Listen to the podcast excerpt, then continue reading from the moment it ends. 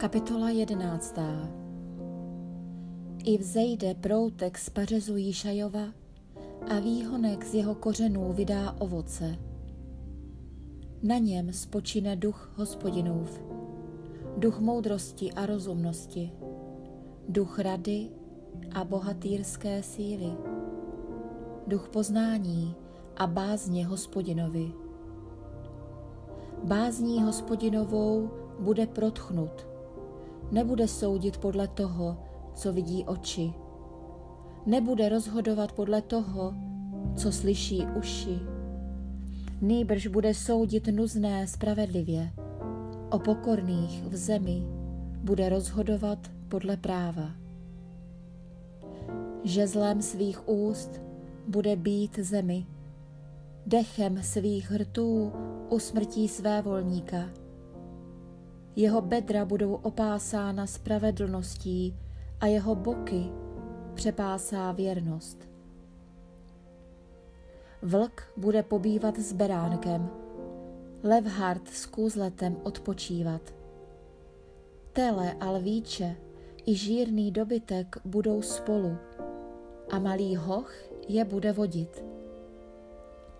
Kráva se bude popásat s medvědicí, jejich mláďata budou odpočívat spolu. Lev jako dobytče bude žrát slámu. Kojenec si bude hrát nad děrou zmije.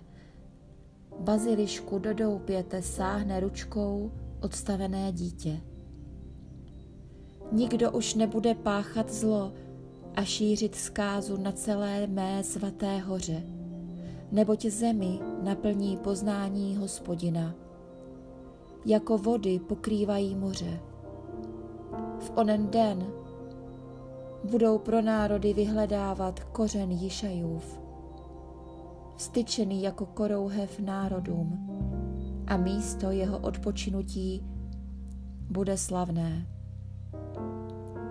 V onen den ještě po druhé vstáhne panovník ruku, aby získal pozůstatek svého lidu, který zůstal v Asýrii, Egyptě, Patrosu, Kůši, Élamu, Šineáru, Chamátu a na ostrovech mořských.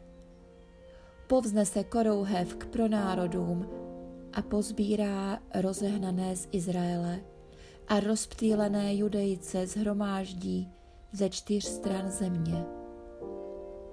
Ustane žárlivost Efraimova, budou vyhlazeni judovi protivníci.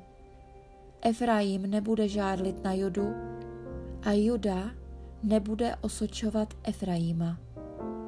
Nýbrž společně se vrhnou na úbočí pelištejců k moři, i syny východu oloupí spolu – Vztáhnou svoji ruku na Edom a Moab, poslouchat je budou i synové Amónovi.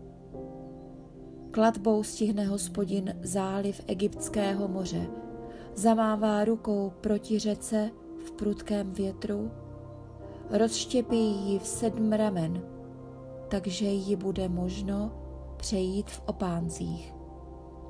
Tak vznikne silnice pro pozůstatek jeho lidu, jenž zůstal v Asýrii. Jako tomu bylo v den, kdy Izrael vystupoval z egyptské země.